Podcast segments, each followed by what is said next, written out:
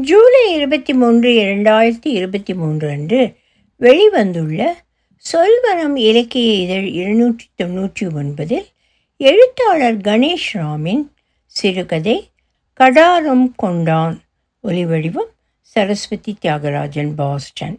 அமுதாவின் கணவன் இறந்து கொண்டு இருக்கிறான். ஒரு சில நொடிகளில் அவன் கதை முடியப் போகிறது.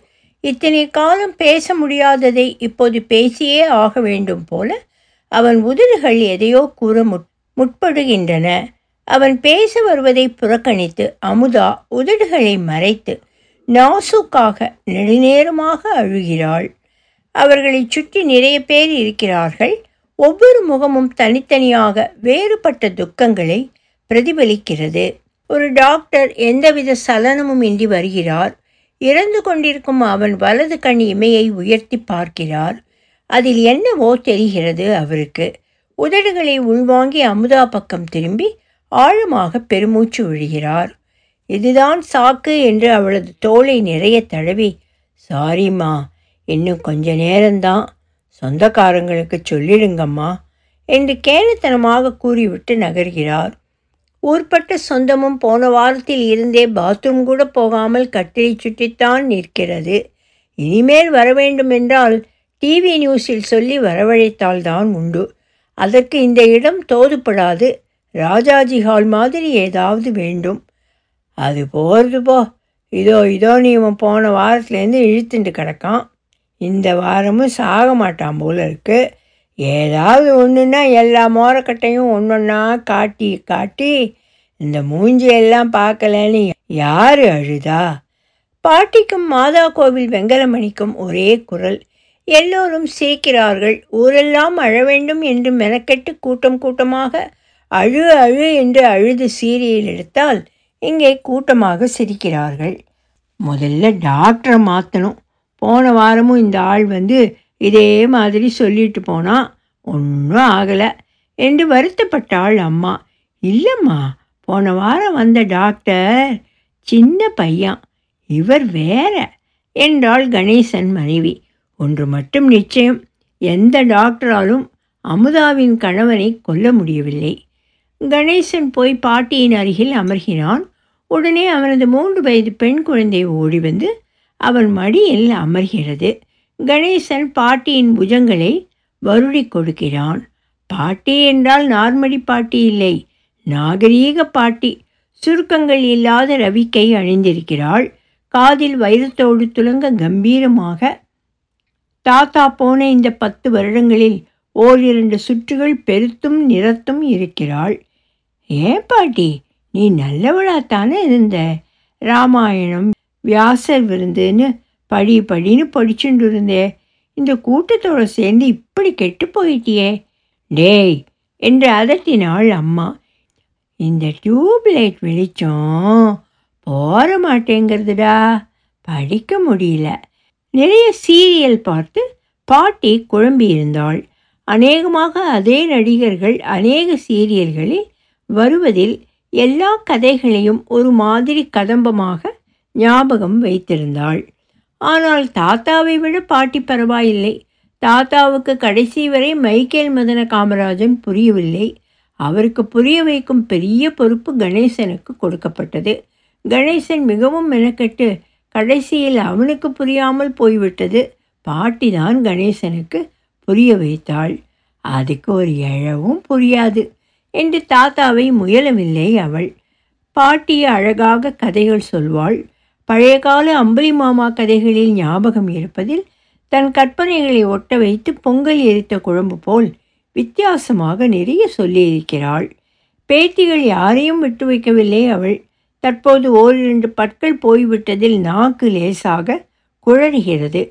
ழகரமாக பேசுகிறது கூட அழகாகத்தான் இருக்கிறது.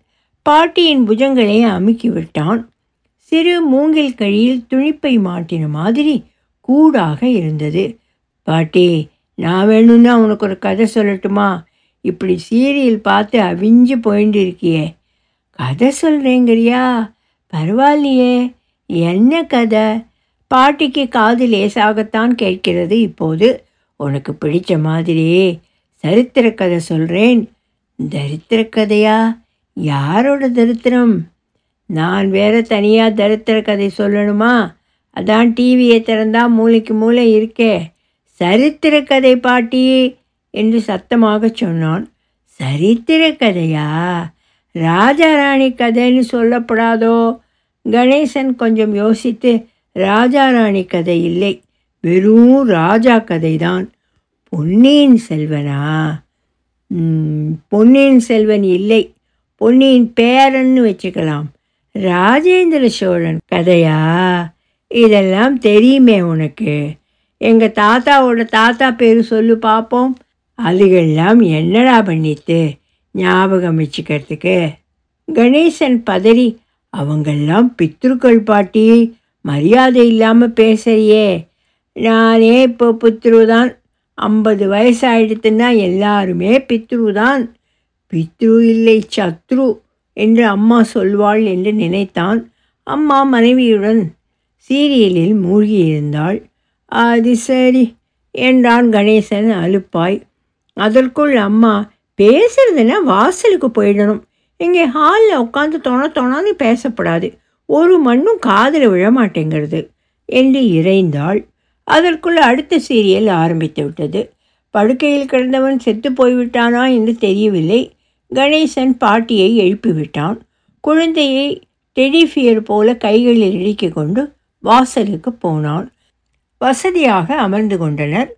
குழந்தை மறுபடியும் மடியில் ஆடி ஆடி அமர்ந்து கொண்டாள். என்ன கதடா சொல்லப் போறே? கடாரம் கொண்டான். என்றான் கணேசன். சுந்தரன் அலுப்பாக மாடிப்படி ஏறி உப்பரிகையை அடைந்தான். அதன் பலகனி வழியாக கீழே சிம்மாசனம் தெரிந்தது. இதோ அடுத்த வாரம் தேசாந்தரம் போயிருக்கும் சக்கரவர்த்தி ராஜேந்திர சோழ தேவர் வந்துவிடப் போகிறார். தனக்கு அதில் அமரும் பாக்கியம் கிடைக்குமோ கிடைக்காதோ என்று பெருமூச்சு விட்டான். அதன் வேகத்தில் அங்கிருந்த திரைச்சீலை விலகி ஆளுயர கண்ணாடி பளியிலிட்டது. சுந்தரன் தன் உருவத்தை கண்ணாடியில் பார்த்து கொண்டான். தலைப்பாகையை சரியாக்கும் போது அது நழுவி அவனது உள்வாங்கும் நெற்றி தெரிந்தது. சமீப காலத்தில் இது வேகமாக விஸ்தரிக்கிறது. அகலமான தலைப்பாகை என்பதால் தானாக வழுக்குவதில்லை. அரச கிரீடம் எப்படி இருக்குமோ அது தன் தலைக்கு பொருந்தாமல் போய்விட்டால் என்ன செய்வது? கிரீடத்தின் அளவை வைத்து அரசாளும் உரிமையை மாற்றி விடுவார்களோ? இப்பவே தம்பி விக்கிரமன் தலை நிறைய முடி வளர்த்து பெரிய தலையுடன் வேண்டும் என்றே உலா வருகிறான். தலையை உத்தேசித்து அவனுக்கு பதவியை அளித்து விட்டால்? தலைமை பொற்கொல்லனிடம் சொல்லி அதன் அளவை செப்பனிடச் சொல்ல வேண்டும். தலையை ஒன்றும் செய்ய முடியாது. கிரீடத்தை மானசீகமாக தன் தலையில் சூட்டி கண்ணாடியில் அழகு பார்த்து கொண்டான் சுந்தரன்.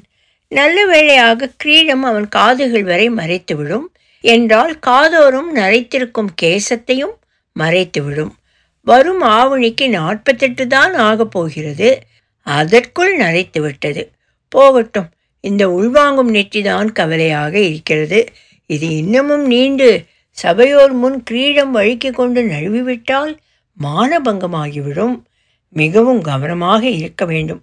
கிரீடம் நழுவி விடாமல் கரகாட்டக்காரர்கள் மாதிரி அதிலேயே கவனமாக அரியாசனத்தில் நொடித்து கொண்டு அமர வேண்டும். கழுத்து வலிக்குமே என்று கவலை வந்துவிட்டது அவனுக்கு. அப்படியானால் ராஜாங்கம் எப்படி நடத்துவது? இப்பவுமே சக்கரவர்த்தி இல்லாத இந்த இரண்டு வருடங்கள் ஒன்றும் சரியாக இல்லை என்று தலைமை அமைச்சர் நக்கலடிக்கிறார். துப்புரவு தொழிலாளி கூட மதிப்பதில்லை. மாளிகை முழுவதும் எங்கு பார்த்தாலும் ஒட்டடை. இதற்கெல்லாம் காரணம் தன் பெயராக கூட இருக்கலாம்.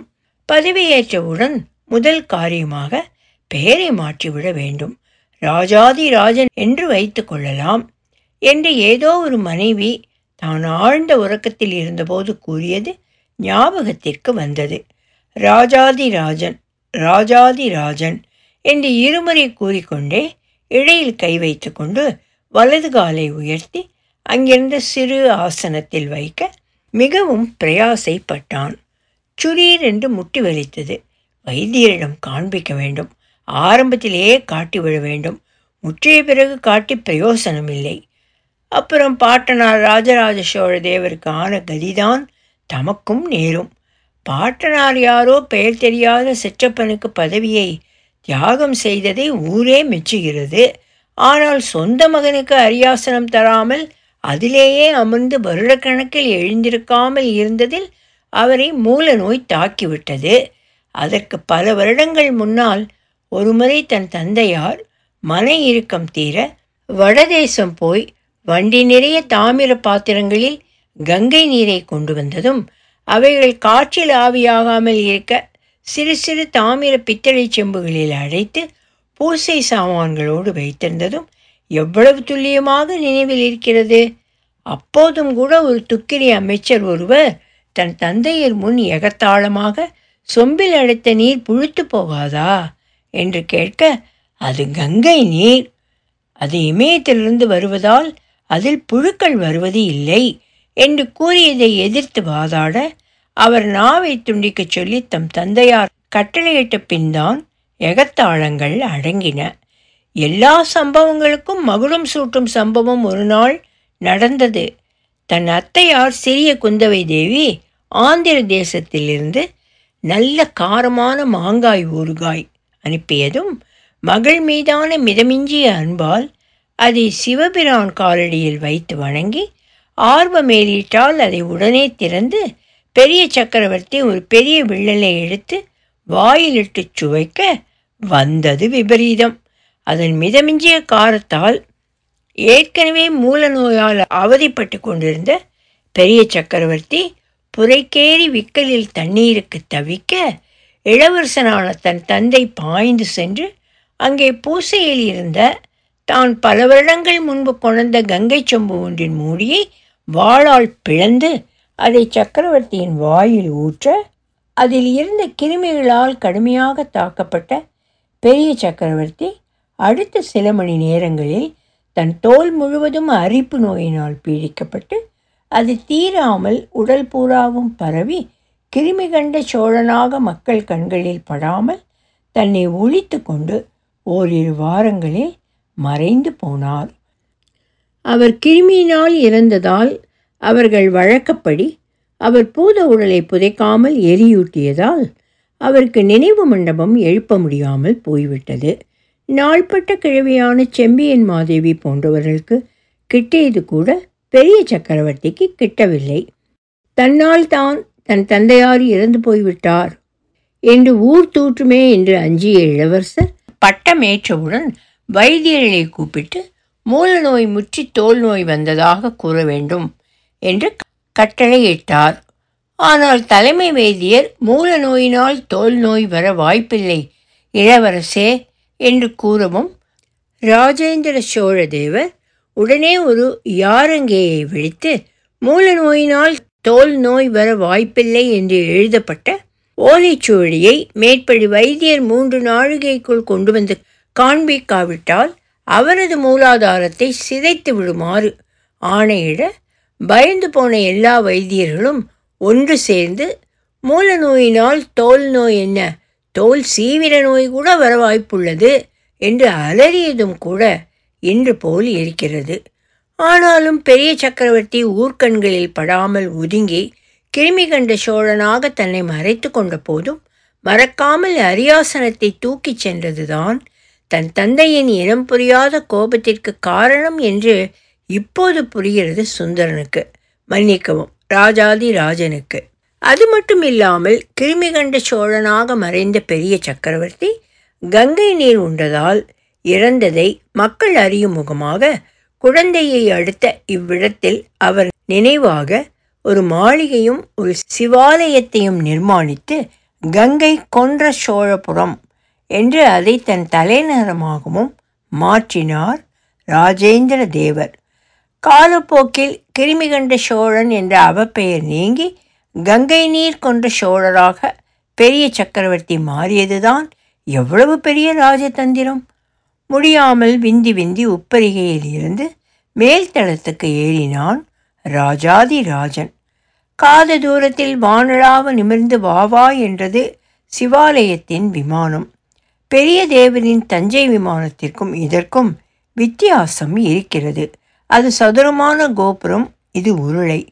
ஆனாலும் கம்பீரம் குறையவில்லை. தனக்கு ஆயுள் இருந்து அரியணை ஏறினால் அதற்கப்புறமும் ஆயுள் இருந்தால் இந்த மாதிரி ஒரு கட்டிடம் கட்ட வேண்டும் என்று நினைத்து கொண்டான்.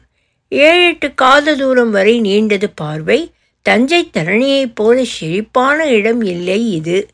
காவேரி பாசனம் குழந்தையை ஒட்டியே முடிந்து விடுகிறது. அதற்காகத்தான் சக்கரவர்த்தி கோயிலை ஒட்டி ஓர் நீர்நிலையை உருவாக்கி வருகிறார்.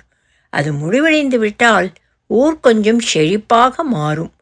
வெகு தூரத்தில் பெரிய அளவில் தூசி எழும்பி நெருங்கி வருவது போல தெரிகிறது. சாளுக்கியன் சக்கரவர்த்தி இல்லாத நேரத்தில் படையெடுத்து வருகிறானோ? அதனால் என்ன? தந்தை இல்லாத நேரத்தில் தன் தோல்வலியை காண்பிக்கும் நேரம் வந்துவிட்டது.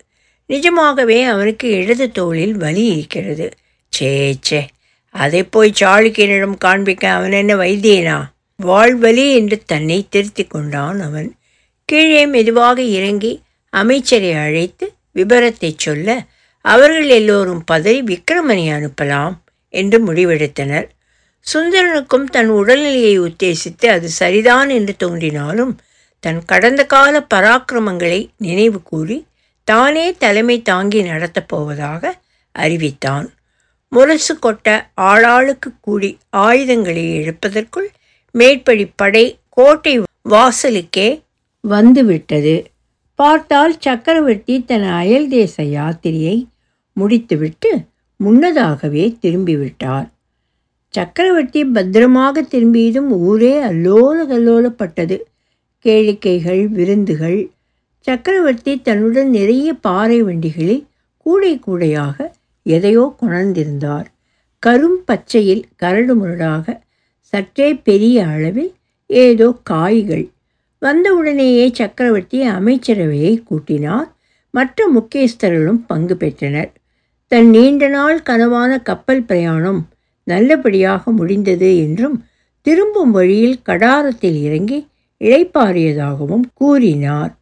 தமது மகன்களில் ஒருவரை கடாரத்து இளவரசிக்கு மணமுடிக்கும் பேச்சுவார்த்தை நல்லபடியாக முடிந்ததில் கடாரத்தின் மன்னர் மகிழ்ந்து கப்பல் நிறைய அந்த தேசத்தின் விவசாய அற்புதமான நமது தேசத்து நார்த்தங்காய்க்கு சமமான காய்களையும் விதைகளையும் முன்பணமாக தந்ததாக கூறினார்.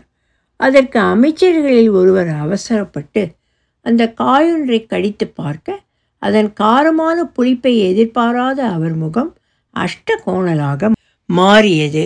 சக்கரவர்த்தி அவரை கோபித்து இந்த காய் சமையலுக்கானதல்ல என்றும் தயிர் சாதம் உண்ணும்போது தொட்டுக்கொள்ள உபயோகப்படும் ஊறுகாய் வகையை சார்ந்தது என்றும் கூறினார்.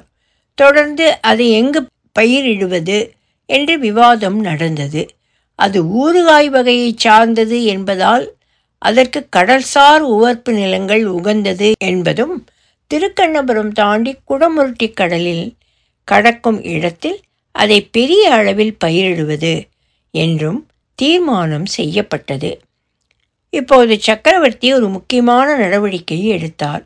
அது சரித்திர முக்கியத்துவம் வாய்ந்தது. ஏன்? சரித்திரத்தையே புரட்டி போட்டது. சக்கரவர்த்தி மெதுவாக மேற்படி காய்கள் பயிரிடப்படும் இடம் கடாரம் கொண்டான் என்று இனிமேல் அழைக்கப்பட வேண்டும். என்று ஆணையிட்டார். அவையோர் ஒரு கணம் துணுக்குற்றனர். மூத்தவரான தலைமை அமைச்சர் மட்டும் துணிவை வரவழைத்து கொண்டு குரலை தாழ்த்தி மன்னா மன்னிக்கவும். அவ்விதம் அழைப்பதில் சில சட்ட சிக்கல்கள் உள்ளனவே என்றார். பீடிகை போடாமல் என்னவென்று கூறுங்கள். முதலாவது கடாரம் கொண்டான் என்றால் கடாரத்தை வென்றவன் என்று பொருள்படுகிறதே. ஏன் கடாரத்திலிருந்து காய் அதாவது கடாரங்காய் கொணர்ந்தவன் என்றும் கூறலாமே. அதெப்படி மன்னா? அதற்கு நேரடியாக கடாரங்காய் கொணர்ந்தவன் அல்லது உங்கள் திருப்திக்காக கடாரங்காய் கொண்டான் என்று கூறுவதுதானே போதிக்கப்பட்ட நேர்மை? நேர்மையா? மன்னர் பெரிதாகச் சிரித்தார். காய் இந்த இரண்டு எழுத்துக்களை விடுவிப்பதால் நேர்மை பழுதடைந்து விழுகிறதோ அப்படித்தான் நல்லுலகம் கூறும் கொற்றவரே. பாரதத்தில் யானையை கொண்டுவிட்டு அசுவத்தாமனை கொண்டேன் என்று பொய்கூறி யுத்தம் வென்றது. யானே இந்த இரண்டு எழுத்துக்களை மறைத்ததால் அல்லவோ? அந்த யுத்தத்தை தாங்கள் பல நூற்றாண்டுகளாக தர்ம யுத்தம் என்று வேறு கொண்டாடுகிறீர்கள். யானே என்ற இரண்டு எழுத்திற்கு காய் என்ற இரண்டு எழுத்து சரியாகிவிட்டது எனக்கு. உமக்கு?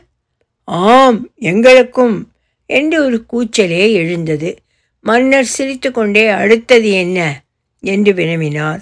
மன்னா நாம் இங்கே கடாரத்தை வென்றோம் என்று எழுதி கொண்டது கடாரத்தில் தெரிந்துவிட்டால் யுத்தம் மூலம் அபாயம் உண்டு. அதெப்படி அவர்களுக்கு தெரியும்?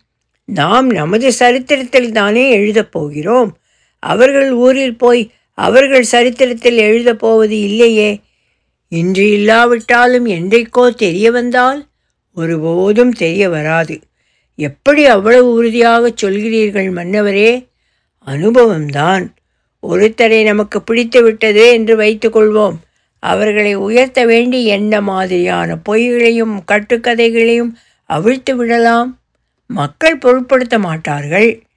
மாறாக பிடிவாதமாக அந்த பொய்களை பொய்கள்தான் என்று தெரிந்தும் நம்புவார்கள். அப்படியா சொல்கிறீர்கள்? ஆமாம்.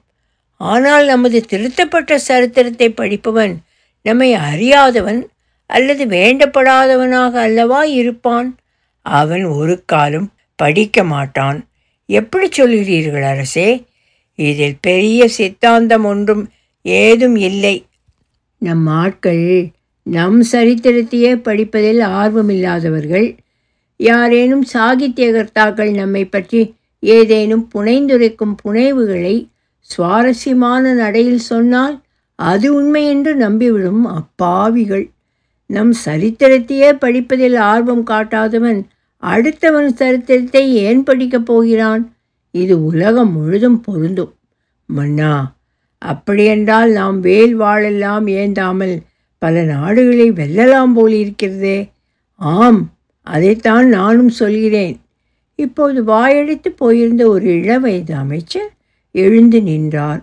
அவருக்கு தலைமை அமைச்சர் உத்தியோகம் மீது நெடுநாளாக ஒரு கண். என்ன என்று கண்களால் வினவினார் சக்கரவர்த்தி. பார்ப்புகழும் வேந்தே ஒரு விண்ணப்பம். கூறுங்கள் நமது தலைநகரை தாங்கள் அற்புதமாக நிர்மாணித்து கங்கை கொண்டு சோழபுரம் என்று அழைக்க ஆணையிட்டு பல வருடங்களாக நடந்து வருகிறது. ஆம் அதற்கென்ன? நன்றாகத்தானே போய்கொண்டிருக்கிறது? இல்லை. அதை சற்றே மாற்றி கடாரம் கொண்டான் போல கங்கை வென்ற சோழபுரம் என்று மாற்றினால் என்ன? ஆஹா ஆஹா என்றார் மன்னர். ஆனால் தலைமை அமைச்சர் ஒப்புக்கொள்ளவில்லை. அவருக்கு இளம் அமைச்சரின் நோக்கம் தெரியும். அது நேரடியாக மக்கள் மனதில் நம்மை பற்றிய பழி உணர்ச்சியை ஏற்படுத்திவிடும்.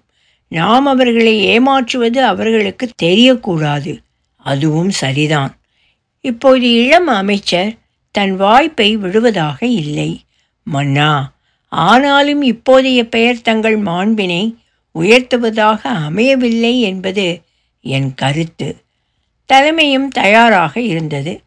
அப்படியானால் வென்ற என்பதற்கு பதில் கொண்ட என்று மாற்றிவிடுவோம். ஒரு விதத்தில் நம்மன்னர் தானே கங்கையை செம்புகளில் கொணர்ந்தவர். அவர் பெயரிலேயே மூன்றெழுத்தான செம்பை மறைத்து கங்கை கொண்ட சோழபுரம் என்று மாற்றுவோம். இப்போது பாட்டி இடைமறித்தாள். கணேசா நீ இட்டு கட்டினது போரும் ஆதி காலத்திலேருந்து கப்பல்களில் படையெடுத்து போய் பல நாடுகளை ஜெயிச்சு இருக்கோம்னு சொன்னது பொய்யா? அது தெரியாது பாட்டி. ஆனால் நான் ஒன்று கேட்குறேன் கேளு. ஒரு கப்பலில் எவ்வளவு பேர் போக முடியும்? அந்த காலத்தில் கத்தி கபடாவோட முப்பது நாற்பது பேர் போகலாமா அதுவும் எவ்வளவு நாள் போக முடியும்? சாப்பாட்டுக்கு என்ன பண்ணுவாங்க? அதுவும் ஒன்றை மாதிரி ஆளுங்கன்னா மடி சமையல் வேற தனியாக சமைக்கணும். குமுட்டி ஈயச்சொம்பெல்லாம் எடுத்துட்டு போகணும். நான் என்னைக்குடா மடிச்சமையல் கேட்டிருக்கேன்? தடிப்பயலே. அது அந்த தடிச்சு எங்கள் மாமியார் கழுவி காலத்தோடு போயாச்சு. சரி சாதா சமையலே ஆகட்டும். கடலாக இருந்தால் பசிக்காதா?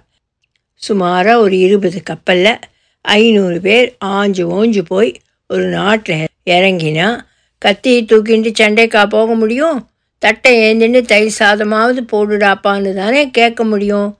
பாட்டியின் முகபாவம் கணேசன் சொன்னதில் இருந்த உண்மையை ஏற்றுக்கொண்ட மாதிரிதான் இருந்தது. ஏண்டா? அப்படின்னா நம்ம கடல் கடந்து கடாரம்லாம் ஜெயிக்கலையா? வெறும் கடாரங்காயை வாங்கிட்டு வந்து புருடா விட்டுருக்காங்களா? பின்ன நீ மற்ற நாட்டையெல்லாம் ஜெயிச்சது அவன் ஊர் ஹிஸ்ட்ரியில் இருக்க வேண்டாமா? இருக்கணும் தான் அதையெல்லாம் யார் படிச்சிருக்க போகிறாங்க அது சரி அப்போ கரிகாலம் இமயத்தில் புலிக்கொடி நாட்டினது? நிரூபிக்க முடியாத எதுவுமே. உடான்ஸ் தான் கரிகாலன் போனது தான் போனான் புலிக்கொடியை நாட்டுறதுக்கு பதிலாக ஒரு புளிய மரத்தை நட்டுட்டு வந்திருந்தா அதோட ஏதாவது ஒரு வித்து இப்போவும் இருந்திருக்கும். அட போடா கணேசா கடைசியில் பொசுக்குன்னு போயிடுத்துடா. கடாரம் கொண்டான்னு கதை சொல்லி ஏமாத்திட்டானே கடங்காரம். அது கடாரங்காய் இல்லை பாட்டி கடாரங்காய். என்றாள் குழந்தை. ஒலி வடிவம் சரஸ்வதி தியாகராஜன் பாஸ்டன்